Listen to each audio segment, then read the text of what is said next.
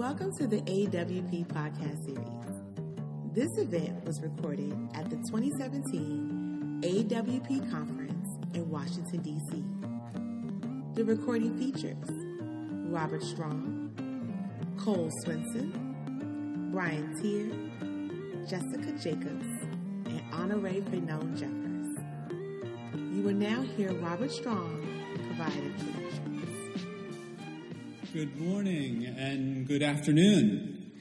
This is The Poet Confronts History, the art of research for creative writing, featuring Jessica Jacobs, Honorée Fanonne Jeffers, Cole Swensen, and Brian Teare. It's wonderful to see all of you here. I'm Robert Strong, your moderator. I'm the editor for poetic research at commonplace.org, the journal of early American history, culture, and literature um, where all of our panelists have appeared at one time or another. My most recent, book of poetry uh, does confront history in the Massachusetts Bay Colony of the 17th century, the Puritans and the Native Americans. It's called Bright Advent and is just out in a gorgeous edition from the good people at the Marie Alexander Prose Poetry Series and White Pine Press. If you want to continue the conversation that we begin here today. I'll be at the White Pine table tomorrow morning. I'll have on my poetry and history gloves and be happy to spar or, or hug or, or anything else. Um, so, in 1953, the poetic historian Charles Olson wrote that what strikes one about the history of said United States, both as it has been converted into story and as there are those who are always looking for it to reappear as art, what has hit me is that it does stay unrelieved and thus loses what it was before it damn well was history. What urgency or laziness or misery it was to those who said and did what they did. Any transposition which doesn't have in it an expenditure at least the equal of what was spent diminishes what was spent. And this is loss. Loss in the present, which is the only place where history has context. Today, we're lucky to hear from four panelists who have worked hard against that loss. And I think Olson would be happy with the various ways they have moved the ball forward by synthesizing their research and their poetry to get at those original expenditures of urgency and misery. I'll introduce everyone at once, and then we'll hear from everyone one at a time, and we'll have some time for question and answer afterward. And um, I hope the panelists will engage each other if you have questions as we go along um, or comments. Jessica Jacobs is the author of a book of memoir and poems, In Whatever Light Left to Us, as well as Pelvis with Distance, which won the 2015 New, Me- New Mexico Book Award in Poetry and was a finalist for the Lambda Literary Award. For that book, Jessica conducted extensive research on the life and work of Georgia O'Keeffe, but she also spent a month alone off the grid in an extremely basic desert shack, immersed, I imagine, in something like the mindset of O'Keeffe's landscapes. Honorée Fanonne Jeffers has received many awards and fellowships for her work, including from the American Antiquarian Society, the NEA, and the Witter Bynner Foundation. She is the author of four books of poetry, most recently, The Glory Gets. But the one I'm really waiting for uh, is The Age of Phillis, and I hear we'll hear a little bit from that today. Uh, we don't have it in hand yet, but Honorée's work and thinking about Phillis Wheatley is very interesting and very important. So I will prod you all to follow it online until we have the book in hand. Honore has written of er, a much earlier period of her reading. I had a feeling Phillis Wheatley was trying to tell me something important something I was missing, but that I would get if I would only stop and pay attention to her. But for me today, the most important thing about Ray is that she will be taking over the editorial helm of poetic research at commonplace.org later this year. Thank you. I'm very excited. This is this is a really um, exciting uh, news for the future of this unique venue for poetry with history. So send your work to commonplace.org, and it might make it to the eyes of this brilliant writer and editor. Cole Swensen, it seems impossible to me to read a Cole Swensen book and avoid the provocations of research and poetry. She has published more, well, well more than 10 books of poetry, most recently, I believe, Landscapes on a Train. She's been a finalist for the National Book Award and has given us many translations of poetry from the French. Her recent collection of essays on poetics, Noise That Stays Noise, engages history on many of its pages. In the pages of poetic research at Commonplace, Cole has asked, What can poetic language do for a research project? and given us this preliminary answer. For one, it has qualities such as greater ambiguity, more flexible syntax, and a focus on image that can evoke things that cannot be said, and so can point to aspects of a subject that can't be stated. Brian Teare I actually first met Brian Teare, I think more than 10 years ago, in an AWP hotel bar where we fell smoothly into a conversation about the elided uh, homoeroticism in the journals of Michael Wigglesworth, that 17th century Puritan minister and poet, best selling poet, the day of, the day of doom. so that should be that should be enough of an introduction for a panel of, of this subject. But I should say that Brian is a former Stegner Fellow at Stanford University and the recipient of numerous other poetry fellowships, including from the NEA, Pew, MacDowell, and the American Antiquarian Society. He's the author of five full-length books of poetry, including the Lambda Award-winning Pleasure, and most recently, The Empty Form Goes All the Way to Heaven. Jessica. That does not move. So my my second year of grad school, uh, I fell hard for the artist Georgia O'Keeffe, uh, drawn in as much by her life as her art. Um, if you don't know, she was pretty much a badass, so you should check her out. Uh, and found myself writing poems in what I imagined as her voice. But even as I read as much about and by her as I could multiple biographies, a stack of art books, and over a thousand pages of letters a small but insistent inner critic kept reminding me there were already shelves of books about O'Keeffe, written by historians and scholars, people far more qualified than I was. Um, and as you might be aware, she also has art on pretty much every tote bag, calendar, uh, dorm room poster, uh, to the point where it's almost like a visual muzak, like you can't see it anymore. So, who, who was I to try and write about her? How could I possibly find a new perspective on such a legendary figure?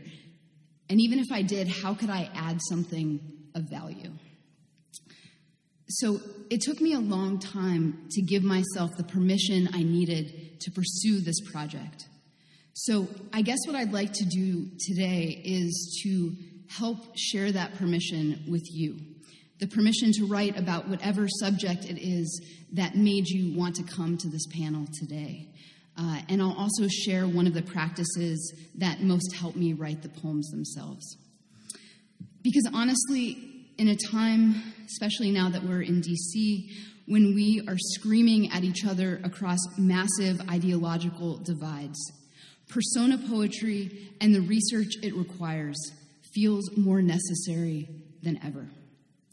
When done well, such poetry demands we explore voices and viewpoints not our own, demands we act with empathy, looking at others, even those with whom we disagree, with not judgment, but a desire to understand and even find possible points of agreement. So let's start with permission. Just as I began writing about O'Keeffe, Natasha Trethewey visited my school to read from Thrall, her most recent collection. I was thrilled. I had been obsessing for the last year over her second book, Bellocq's Ophelia, which was written from the perspective of a young woman named Ophelia who worked in a brothel in turn of the last century New Orleans. Like Natasha herself, Ophelia was a woman of mixed race. And I noticed as Natasha began to read the personal poems, the poems about her own life from Thrall, many of them grappling directly with the difficulties she'd had with her father, who was white. I heard echoes of the same concerns she'd given to Ophelia a decade before. It seemed as though those earlier poems, written in another woman's voice, had given her the distance she needed to work through subjects that felt perhaps at the time far too private and painful to confront head on, and had invested Ophelia with the spark needed to make her live on the page. In this way, I learned that while persona poetry seems to violate that most basic rule of write what you know, one of the best ways into your subject may well be what you know best your own experiences and concerns serving as a launch pad from which to explore this other person's life, while helping you write poems about them that only you could write. Though I wasn't aware of them until much later, the reasons O'Keeffe resonated with me are now clear. Uh, to go to grad school, I, I, left a really steady career in corporate publishing and was trying to figure out what it means to be a writer. Uh, and there was O'Keeffe, who, who had it all figured out. She had walked away from her classical art school training to forge her own path as an artist, as a feminist. And also at the time, um, I had recently left a relationship, and I was trying to see how an intense focus on writing and teaching could possibly fit into any future relationship. But in O'Keeffe's correspondence, with her husband, the photographer Alfred Stieglitz. She maintained a passionate, if tumultuous, marriage to another artist, while also retaining long stretches of solitude and a fierce independence. So, in getting to know her better, in doing the research I needed to feel that I understood her beyond just this surface scrim, she became more than a grand mythological legend and became instead a flesh and blood woman I wanted to understand. A woman I hoped would help me better understand myself and a possible path forward. Permission granted, um, by the time summer rolled around, I was on my way to the O'Keeffe Museum Research Center in Santa Fe. And um, I like to over prepare, so I had an entire postal bin filled with books uh, a timeline of every possible moment in her life that I could possibly write about, uh, and nearly 100 pages of notes, uh, which is to say, I was completely and totally overwhelmed. Uh, yeah, had no idea where to go from there. And um, I had consumed so many ideas and experiences not my own, it felt like every time I sat down to write, they crowded my throat until I could barely breathe let alone breathe life into new poems. Striving for accuracy, I had lost any chance of authenticity. I was left instead with a static collection of lineated facts. Um, so I went to the desert, as Robert said, and uh, like any good Jew in need of salvation, I turned to the Catholics, obviously. Uh, so, for this next part, especially for the atheists among you, please feel free to swap out the word God with either the word poetry or inspiration. Uh, okay, so a little history. Ignatius of Loyola, the founder of the Jesuits, believed it was not scholarship but imagination that offered the most direct path to God, or poetry or inspiration. Yeah, you got it. Uh, so, as part of his spiritual exercises, he developed what he called Ignatian contemplation, or imaginative prayer. In imaginative prayer, you don't just read words on a page. say the story of Jesus in the manger. You practice instead what Ignatius calls composition of place, using your five senses to imagine your way in to that moment. Because for most of us, sight is the dominant sense, you might begin with where everyone is located in the scene, with how the light falls on each person's face. Then you might imagine the sounds of the animals, the smell of all that human fear and excitement.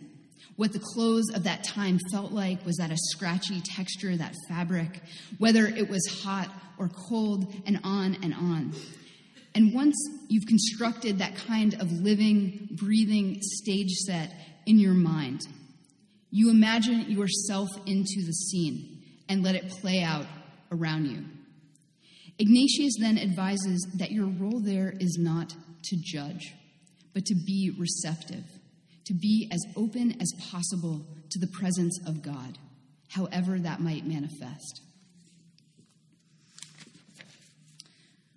For events when you have little information, when moments or voices have been lost or actively suppressed, this can also be a method to imagine your way in to what's missing.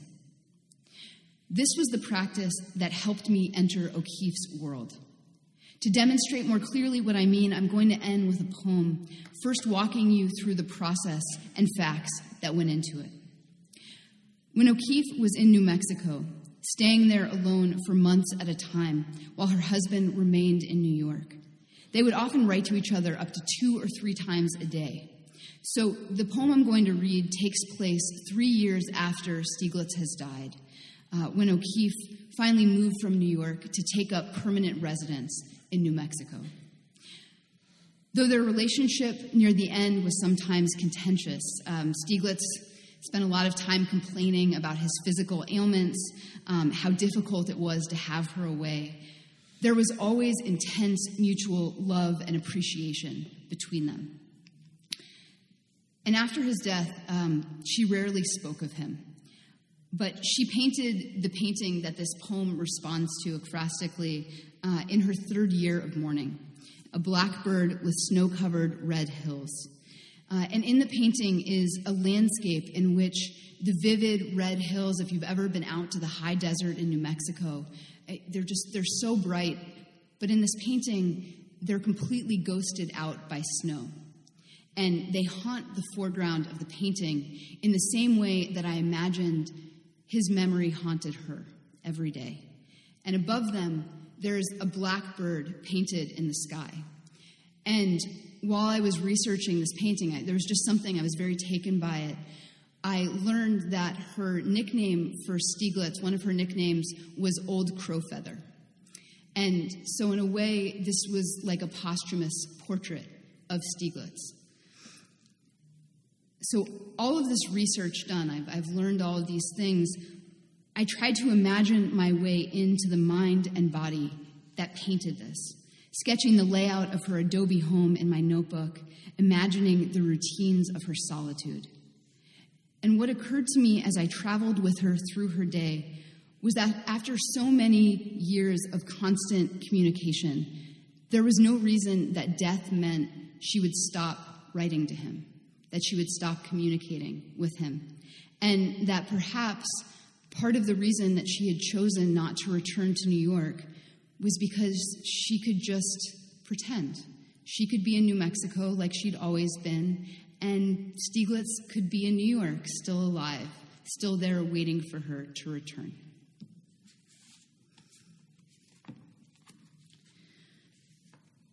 A blackbird with snow covered red hills. Georgia O'Keeffe, Abiquiu, New Mexico, 1949. After years shared at a distance, I am already accustomed to an empty bed. I summon the dogs from the morning melt, their garland of red prints mudding the floors. Walls breathe back the stove's heat. As long as I am here, you can still be in New York, grousing about your bowels and feet. I pull on overshoes, walk, sketch, You lunch with old friends at the gallery. I make dinner, read, wear your sweater to bed, the blue one. Fall asleep writing to you in my head of that day, the next. Knees tucked so tight to my chest, I hold my own soles, cannonball through the night. And you are there, taking sun on the dock, sputtering as my lake splash startles you awake. Love, come join me in this water. Hmm. Thank you.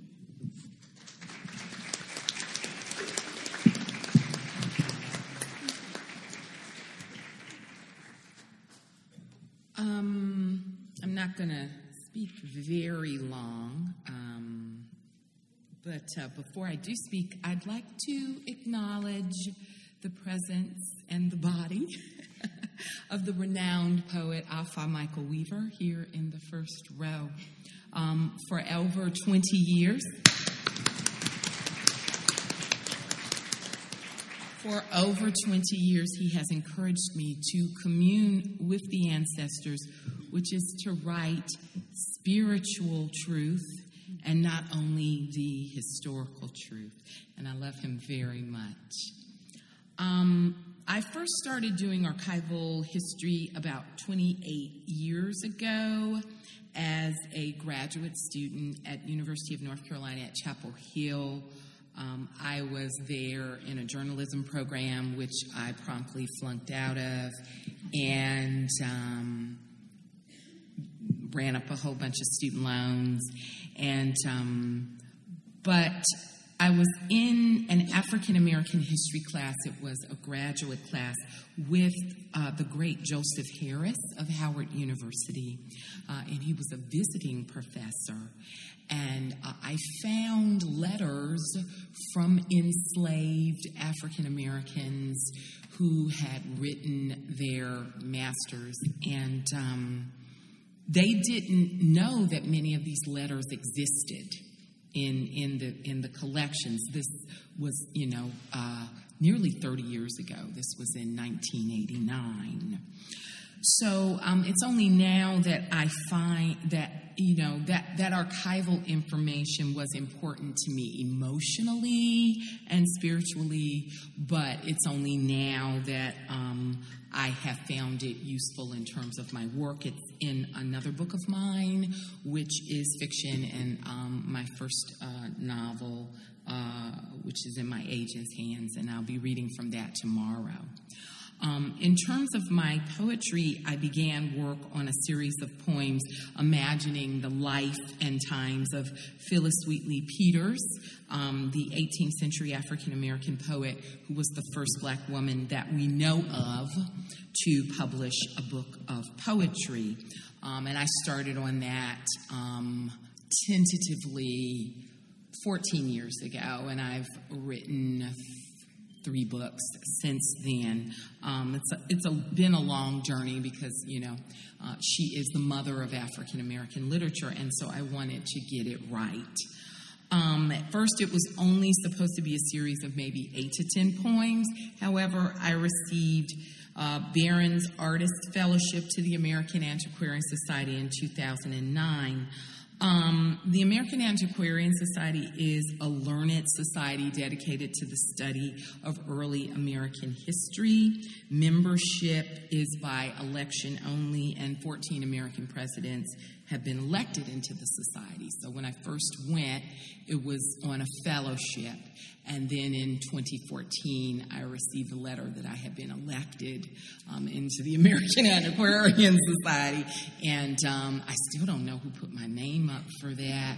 Um, and um, yeah, I don't know how many people who are, you know, who have masters of fine arts poetry um, are members of the American Antiquarian Society.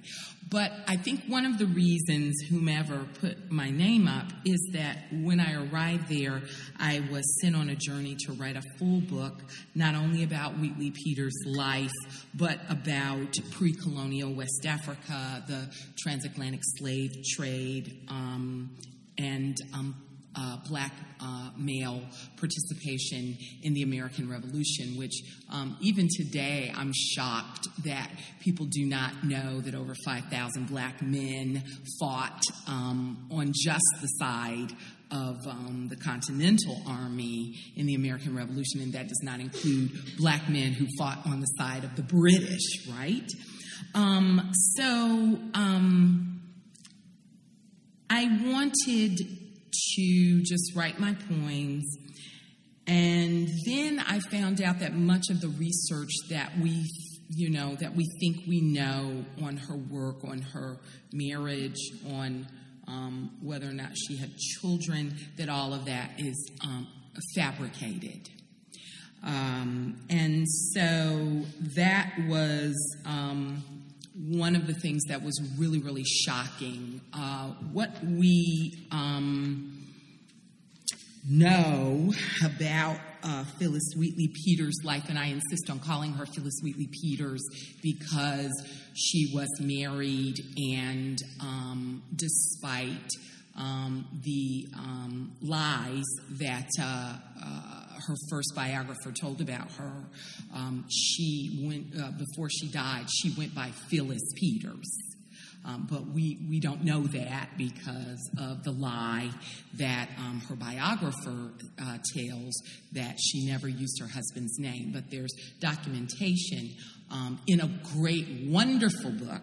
So let's separate, you know, the first book from the latest biography, um, which is incredibly detailed um, by Vincent Carretta uh, called um, Phillis Wheatley Genius in Bondage. And so we have all of this documentation that shows um, that she went by Phillis Peters after, after she married. Um, I think one big issue is that sometimes historians, um, big issue with historical poetry is sometimes historians uh, don't pay attention to the work of creative writers, and vice versa. Writers don't pay attention to historians. I'm hoping now that we um, are um, looking um, at someone holding the seventh seal in his hands. And um, as the old black lady say, you know, we living in the last days. Um, that, that, that maybe, you know, people will start to understand that, you know, uh, past is prologue, you know, as uh, William Faulkner has said, um, the past isn't dead, it isn't even past, right? Um, so I think that's why Robert's founding of the poetic research column for um, Commonplace um, is incredibly important. It allows an interdisciplinary approach to the fields of creative writing and history in a respectful way. And um, Robert published um, some of my first Phillis Wheatley poems. Um, and when I met him, I was like, wow, you're so much younger and good looking. I thought, for some reason, I thought he was like, you know, David McCullough, right? You know, with like a gravelly voice. I love David McCullough. Um, I have romantic aspirations about David McCullough. But um, I, and then I'm going to wrap up. I've talked for a few years about gaps in Phillis Wheatley Peters' biography. Um, what we know comes from a memoir by Margaretta Matilda Odell. And as an as a um, someone who as an antiquarian, someone who studies research. I'm grateful that she had an interest in Miss Phillis. Um, as a black woman, um, I'm enraged by her appropriation of this black woman's life and by her leaping into gaps and um, erasing her black family. Um, Phillis Wheatley had a life in Africa before she was a slave. Okay? Phillis Wheatley had parents. She had a mother. Susanna Wheatley was not her mother, but she was a very kind woman. And we are grateful to her for loving that little girl and helping her work get out there. We, we are very grateful to her, but she was not Phillis Wheatley's mother. Phillis Wheatley had a best friend who was a black woman. And we don't hear a lot about her. And she had a man who was a black man.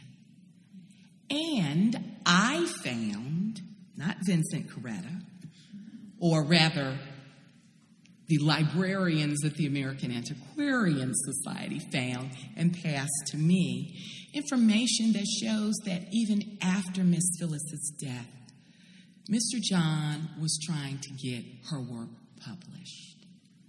So, what we have is a series of stereotypes about this black man um, that he abandoned her and moved further south um, which is ridiculous. Why would a free black man move further south to slaveholding territory? Um, and I found him and published in um, Commonplace a year before Vincent Carretta's book came out that I found uh, John Peters alive on the 1790 census of Boston. So he had not left. Vincent Coretta let's just be so grateful to him, found that John Peters was in debtor's prison when Phillis Wheatley died. So um, that's why he wasn't at her side. And to this day, there is no proof that she had children. We do not have baptismal records. We do not have graves. We do not even know where Phillis Wheatley is buried. So then it became a mission of mine to um, find as much as I can, but also I love her.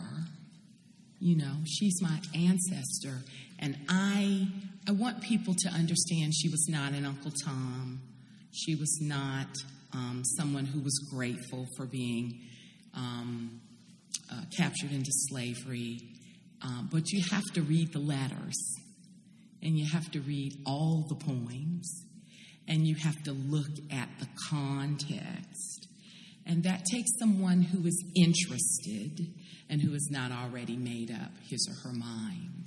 So I'm going to end with a poem that uh, one of my students just the other day said, Professor Jeffers, this poem is brainwashy when I was talking about, we were reading Phillis Wheatley's most infamous poem on being brought from Africa to America.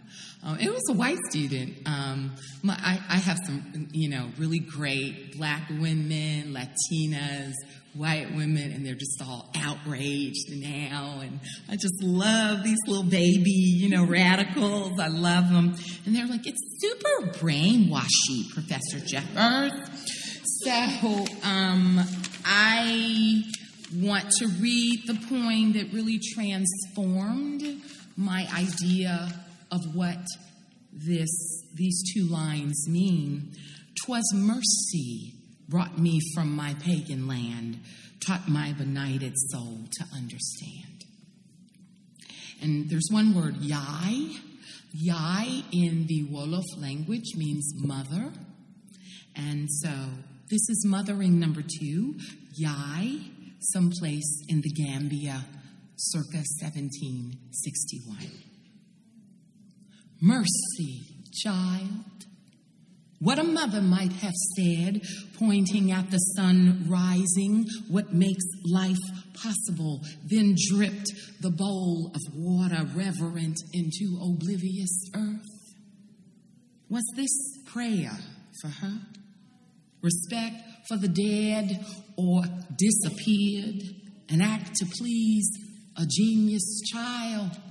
Little girl could speak only of water, bowl, sun, light arriving, light gone, sometime after the nice white lady paid and named her for the slave ship.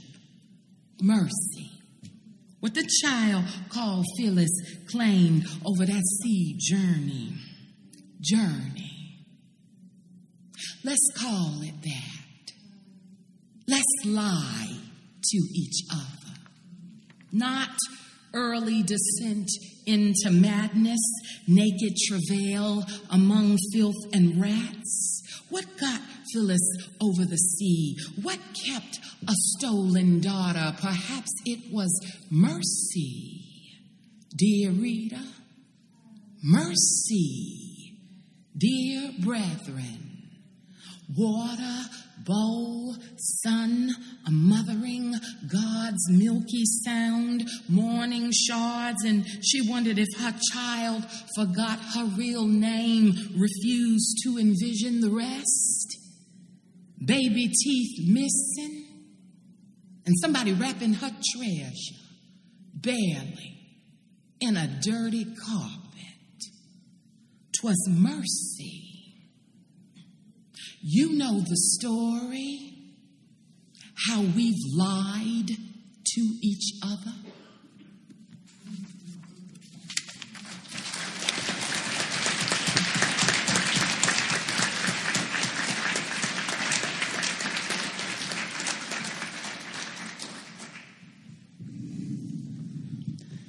What great talks. I want to read these books right away. Um, thank you very much. And thanks to Robert, too, for putting this all together. For focusing on this great topic. Um, and if, if I think about my, my work, I realize that almost everything I've ever written takes place um, in the in with historical context. I've written pieces that were 15th century and 17th century and 19th century.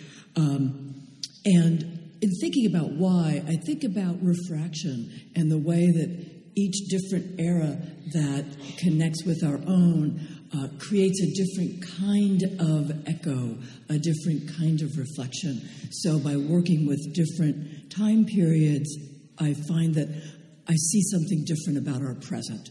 Uh, and so I'm going to just read some comments about the relationship between past and present, and then um, read kind of that same idea as it appears in an essay. I've been writing a series of half poems, half essays um, on, in particular, uh, visual art, landscape artists who work with a kind of non-appropriate, non-appropriative uh, landscape gaze.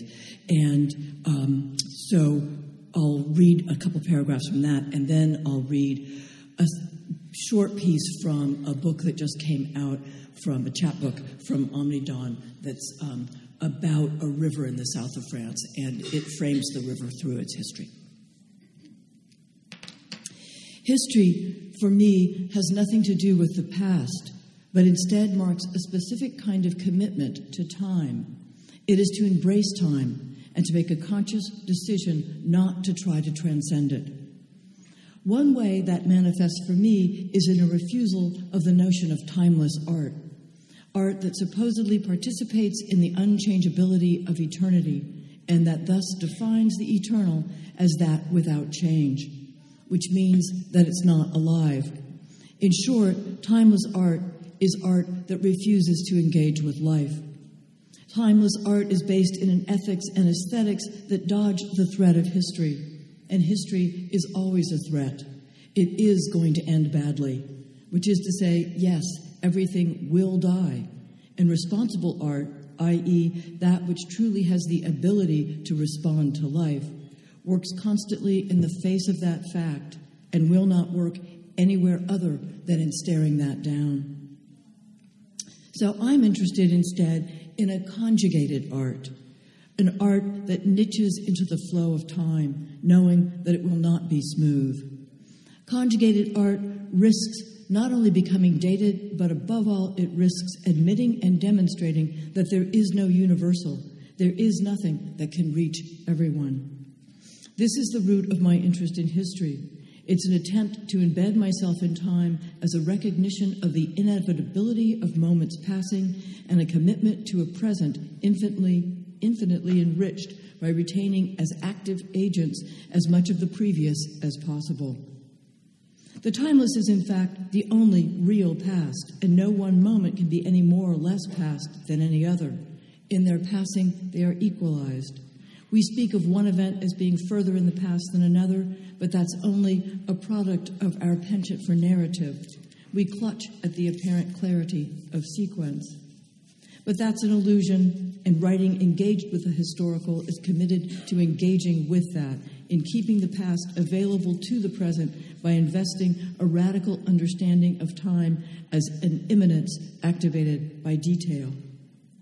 To write with history is to write in a way that brings detail alive, that literally represents it, that causes it to be present again. Because all art takes place entirely and only in the present. History is a story that we're telling now, and our telling it keeps it present, active, and pertinent. And this next section comes from a, an essay poem on the British filmmaker and visual artist Tacita Dean. Fascinating woman, really, really amazing work. Um, Googleable, so, but not very well known. So if you remember the name, you might just Google it and see who she is. For centuries, the easy epithet of timelessness has been tossed at great works in a presumption of universal applicability. Such works are supposed to exist in the infinite tense of eternity and inalterability. But there are social and political ramifications to keeping works of art metaphorically in neutral, if we can make an analogy between verb structure and manual transmissions. They are neutered. On the other hand, there are bodies of work such as Dean's, that offer an occasion to consider non timeless art or art in time, which might be thought of as conjugated art, art which has been taken out of the suspension of the infinitive and clicked into a specific niche in the temporal continuum. In conjugated rather than timeless art, the work's relation to the grammar of culture radically shifts. Art is the verb in the syntax of cultural exchange and art conjugated, no matter into what tense, is necessarily engaged in social and political networks that timeless art can't reach. In contrast to timeless art's inalterability, thus invulnerability, conjugated art is extremely vulnerable. Things in time change, and not necessarily in step with time zone changes. Instead, they risk becoming inappropriate, irrelevant, passe, and anachronistic. Dean thwarts this risk by facing it head on, engaging the anachron with conviction. And one of her favorite words is anachronism. She celebrates anachronism in great ways. Um, so I'm going to read a few pages from this little chapbook that just came out. And um, what's the name? Oh, it's called Gav.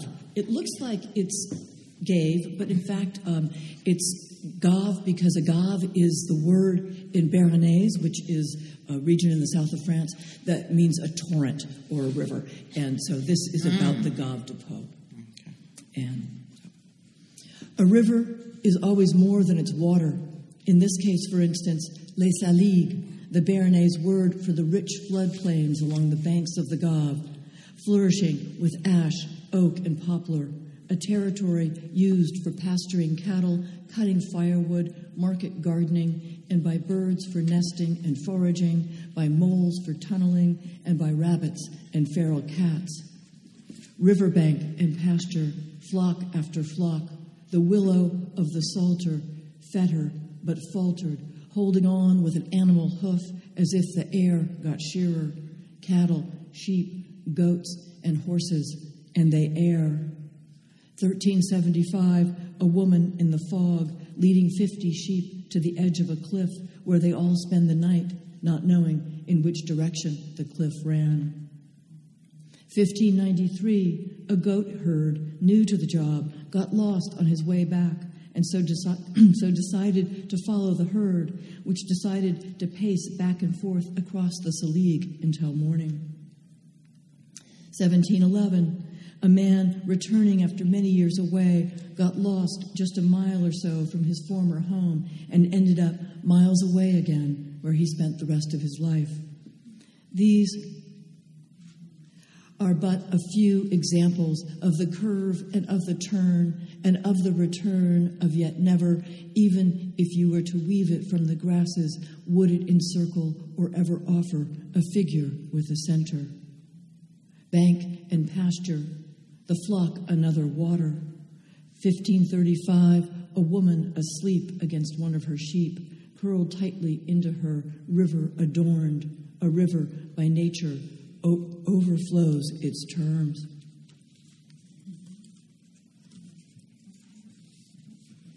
Water, water, we please another.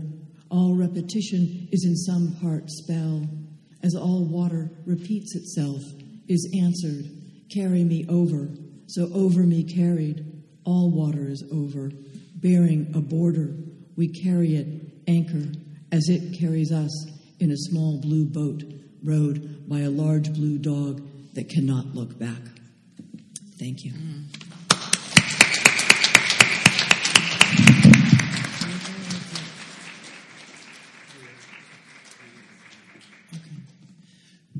Um, so I'm gonna. Hi, I'm Brian.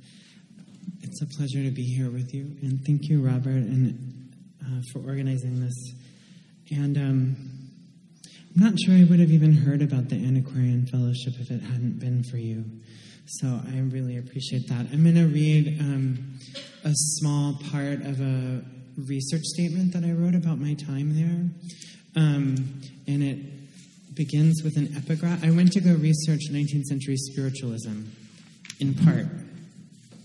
And it there was um, a very uh, well distributed newspaper of the spiritualist movement called Banner of Light.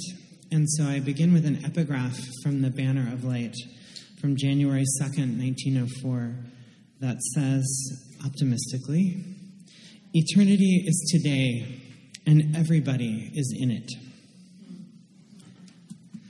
I could write, I went to the archive to look for ghosts, or longing to be haunted, I went to the archive. I could write, I went to the archive to look for ghosts I could believe in, or I went to the archive to look for evidence of the ghosts I already believed in.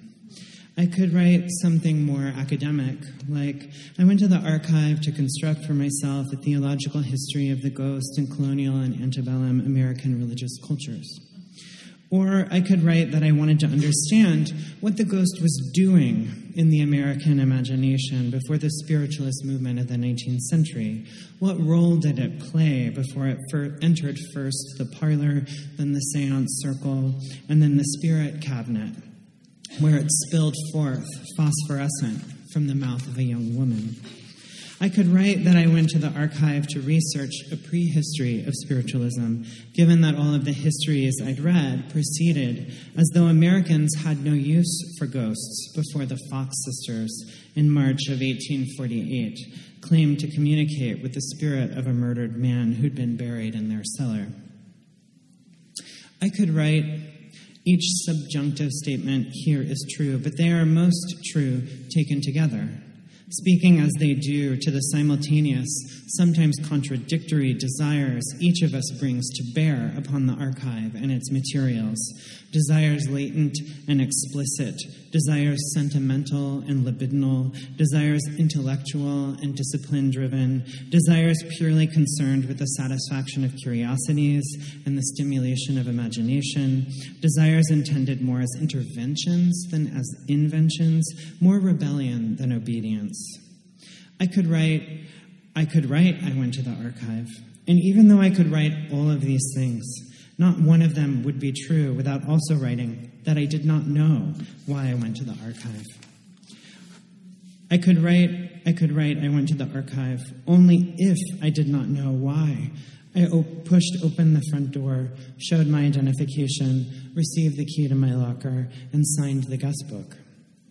Each day my hand trembled at my desk, but I could not write that.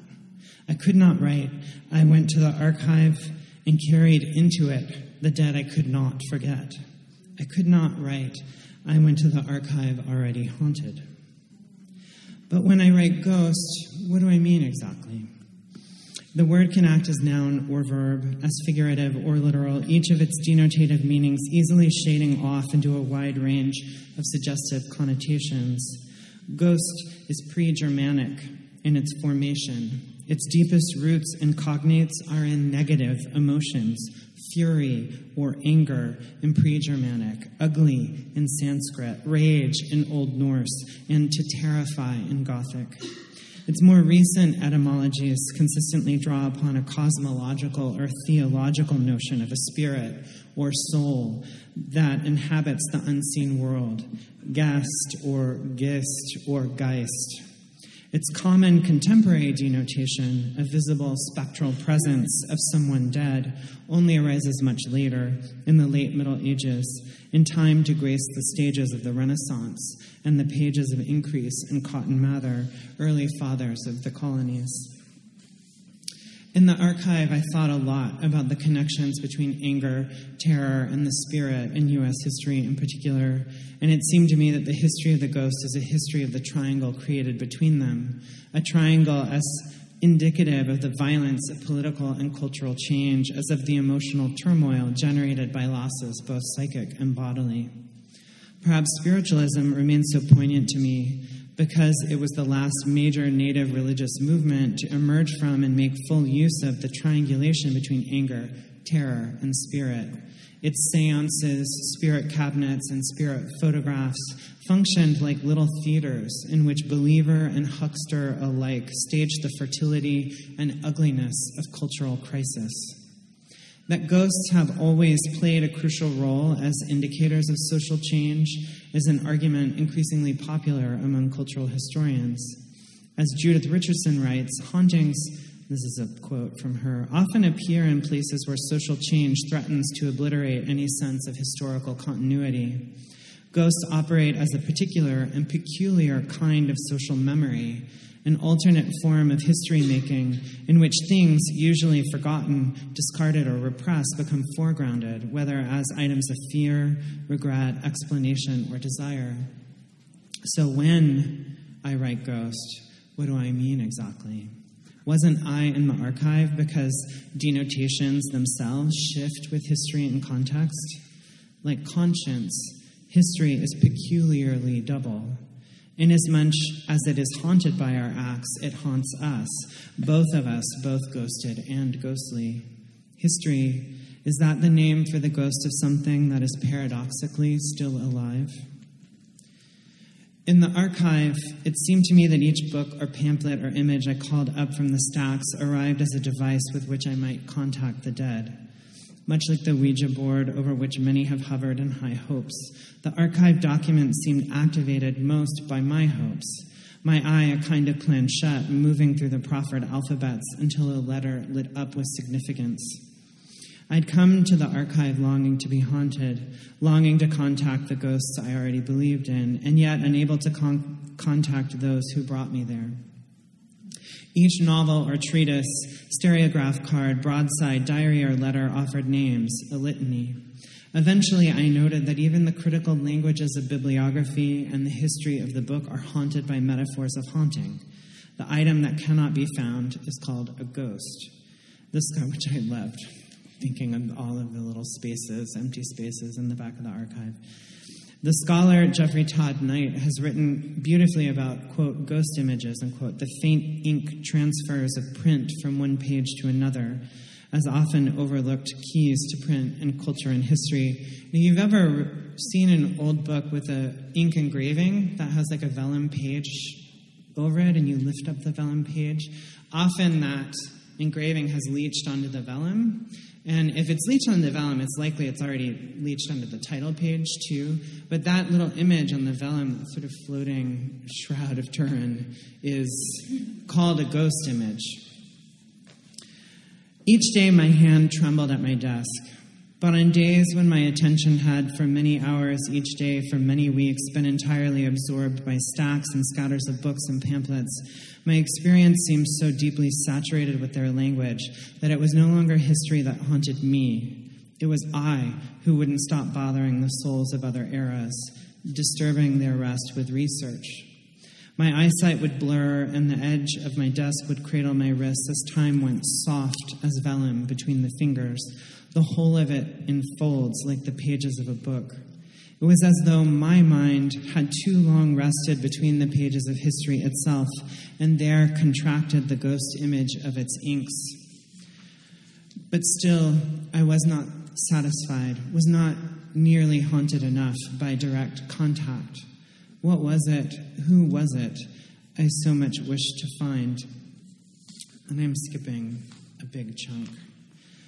Um, it's basically about spiritualism as a kind of radical rejection and revision of Christianity, and how that's a long there's a long history of antinomianism in American culture. That spiritualism, for all of its parodic qualities um, and all of its stagecraft, seemed to me to be um, as radical in its own way as someone like Anne Hutchinson, given that Anne Hutchinson, being a woman and being an early challenger of patriarchal colonial structure, spiritualism was also largely run by women mediums. Um, and a lot of authority was given to women during that period who didn't have a lot of social mobility, but mediumship, trance mediumship, um, speakers on the Athenaeum circuit actually gave a lot of women a certain amount of mobility um, and also public authority. Um, and so I found in spiritualism after research like this really interesting pushback during the 19th century um, during a time of great cultural crisis and transformation, anyways. Um, so, as this, I'm not promising the segue makes sense, but I want to leave time for us. So, as the colonies developed into a nation and a nation into an empire, to live an unorthodox life motivated by heterodox faith nonetheless still necessitates intelligence, creativity, compassion, and courage. And ultimately, that's what I loved about um, both researching early colonial heresies, but also spiritualism itself, was the courage to live an unorthodox life with a heterodox faith, um, with an emphasis on um, spiritual insight gained by experience. Again, an important kind of American tradition. So, in this, it is like any serious contemplation of death. I'm reminded of what Susan Howe has written in Thorow of the elegiac Western imagination. I pick my compass to pieces, dark here in the driftings, in the spaces of drifting, complicity battling redemption. Each day, I did not know why. I pushed open the archive's front door, showed my identification, received the key to my locker, and signed the guest book. Each day, my hand trembled at my desk. I picked my compass to pieces. But I could not write that. I could not write, I went to the archive carrying the dead I could not forget. I could not write, I went to the archive already haunted. Research is a form of mourning. I know that. But I could not write, I went to the archive because I grew up Christian and came out as a gay man during the AIDS crisis. I remembered the politicians who claimed AIDS had come to cleanse the nation. Dark there in the driftings, I could not write. I went to the archive because my first partner, Jared, died of AIDS related complications in 1999. For many gay men of my generation, adult sexuality and mourning have never been fully separate. Just as for many men and women throughout U.S. history, sexual shame and religiosity have never been fully separate. On the one hand, the alleged fatality of sexual pleasure. On the other, the fatal tainting of spirituality by orthodoxy. In the space of drifting, I could not write a classic American dualism. I knew that. And though I could not write it, I went to the archive and offered my history to history and I could not write. I offered not to honor it, but to bury it there. Hmm.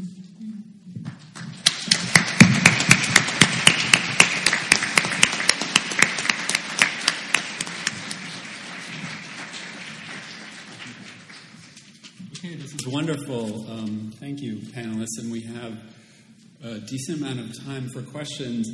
Going to take the moderator's privilege and um, just say some things that I'm thinking. I don't know if it'll turn into a question or where we'll go from it. But I've, I, this, in the mix here, this idea of, of having to imagine your way into what's missing, uh, I'm, I'm, hearing from everybody in a way. Uh, being reminded to pursue spiritual facts and not just historic facts. And the idea that what's missing is actually missing because of what we know, and that the archive has these uh, ghostly gaps in it um, that, that we're curious about. And this, the, the idea of timeless art kind of reminds me of the archive in that it's, at least in the past, has been hermetically sealed, and that's what it was. Um, so, how, when we get to the moment where we're, we have a sense of what we've imagined our way into, and a way to be authentic rather than accurate, does that affect your approach to getting the words down on the page? I don't know if anyone wants to pick that up, and then we can. I can talk about that. I mean, one thing that was awesome, and I don't know what the rest of you thought about working in archive along pretty much primarily historians, um, is that I didn't understand the process by which something becomes a fact. Um, that I was used to reading like poets' versions of history where like there's this thing here and there's this thing here and they're super cool and let's put them near each other and make stuff happen.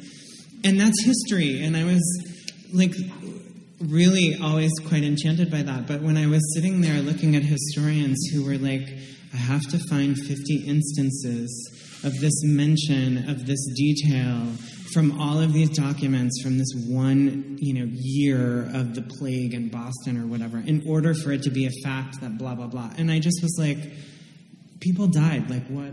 Like that's kind of indisputable. Like why do you have to prove it with like all of this paperwork? And they were like that's how we do history by the way. Um, and so I was a little chastened, I must say, by that. I was sort of like, poets are pretty fast and loose with this history thing. um, so I agree with you guys saying like we need more conversation between the disciplines. I think because it gave me actually a better sense of the ways in which sometimes poets misuse or abuse history, but it also gave me a very actually clear distinction between what I was doing. I very quickly was like, right, I'm not doing a documentary project. Mm-hmm. Like, that's not what I'm doing. Other people are here to do that. Other poets are here to do that. I'm here to do this other thing that I don't know what it is. Um, it has to do with history, but it's more a reading of history and a reading of these documents. And it's more like a personal essay, actually. Um, and that I hew very closely to the facts and I use a lot of documents and collage a lot of documents together. But again, I don't. I cite them in a bibliography, but I don't cite them in the text itself. Mm-hmm. You know, I sort of create this 19th century voice out of a bunch of different people, and also colonial voices out of a bunch of different people that I think of as more a choral or collective kind of voice of a time or era. Um, so to me, I had to. I had. I was use that knowledge of like, right, I'm not writing history in the way that other people are. I'm writing an essay, and I have permission to do that. Mm-hmm. But I also have to claim for myself, have to claim very clearly that I'm not using these other methods that other people would. Mm-hmm. And so for me, it also was like, and I'll document what I sources I use, you know, and like mm-hmm. I'll put that there so people can go track down the facts. Mm-hmm. But I very quickly became aware that I was doing some other operations on the archive um, that aren't about biog- strict biography or strict historical, which it sounds like other people have. I'd be interested to hear how those who are doing historiography or actual histories, like how their relationships work. Mm. I'd, love to, I'd love just to underscore one point you made, um, and that is that the historian goes in knowing what he or she has to find proof of. The poet goes into the same material looking not for proof of what is known, but looking for the unknown. And that gap of what cannot be said but can only be intimated, I think is what poetry can do that in fact the historian cannot do. And it's part of the story of history that never gets told. And to work heading toward the unknown is the only way that you can actually get to those interstices between facts, to get to those haunted little gaps. Well, I'd like to trouble that notion uh, just a little bit, and probably it's because of um, my cultural background. And um, I've written about this like a teeny bit, and I'm working on essays, and who knows where this will come from. But um, I wrote an essay about narrative poetry um, in a it was like an online symposium honoring um, Kwame Dawes, the uh, poet who um, and novelist, and he's like got like 50, 11 books.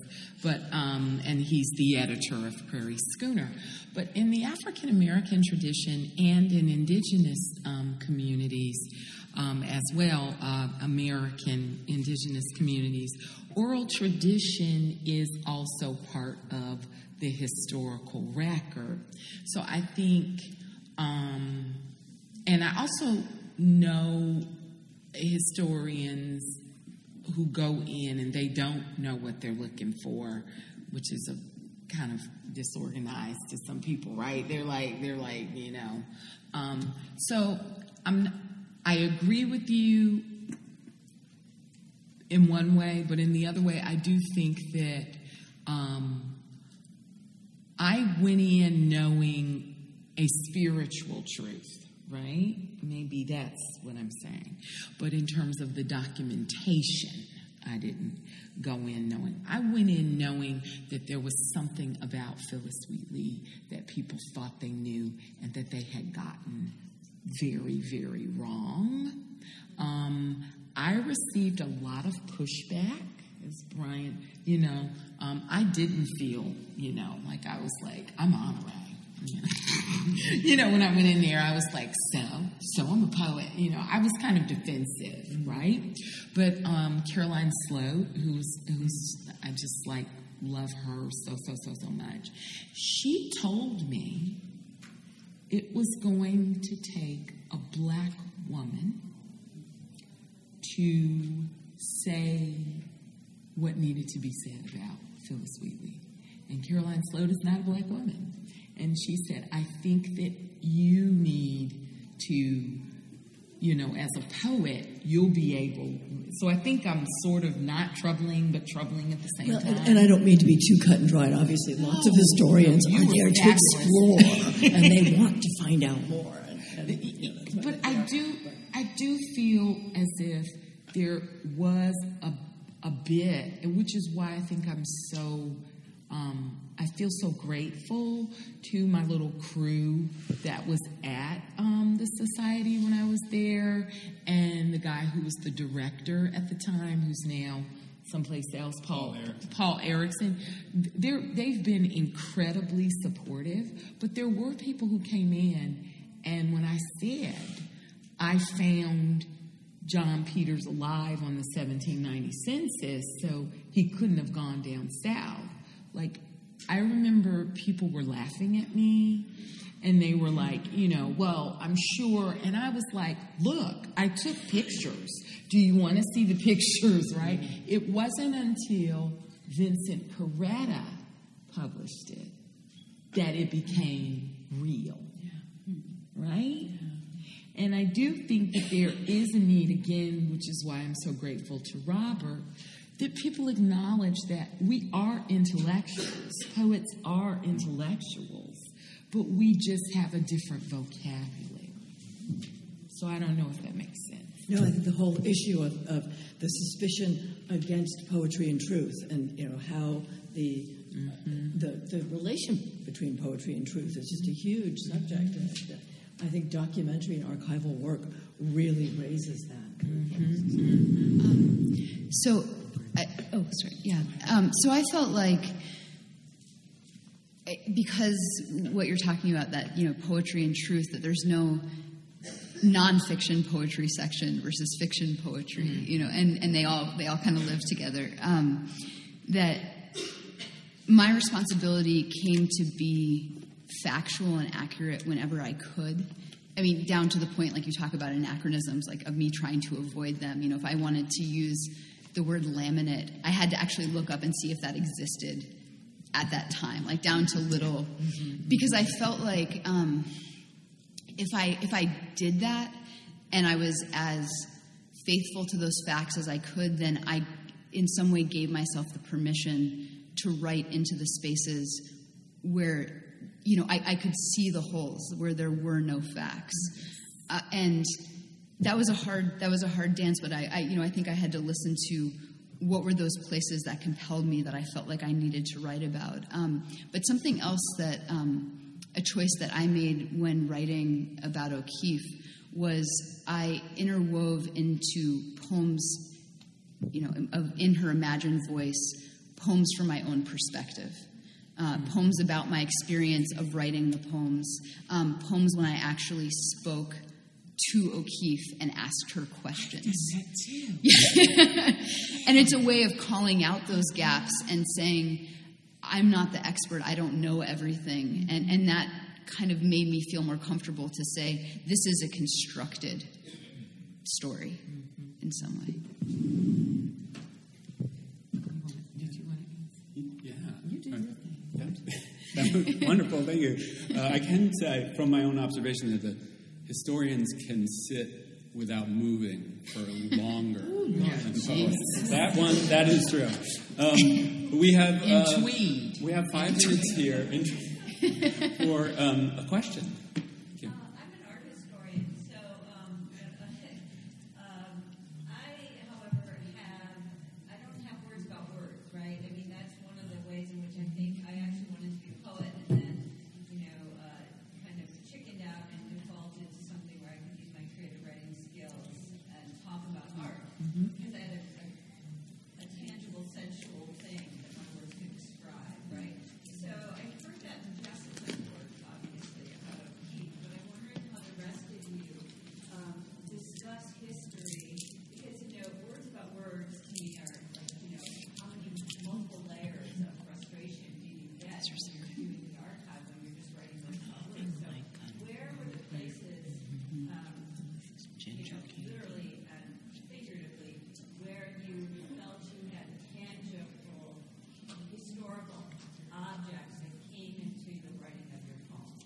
Can uh, did the people in back hear that question? No. So the question from an art historian and poet, and it's about um, writing words about words, uh, or writing words about things that aren't words, roughly yeah, speaking.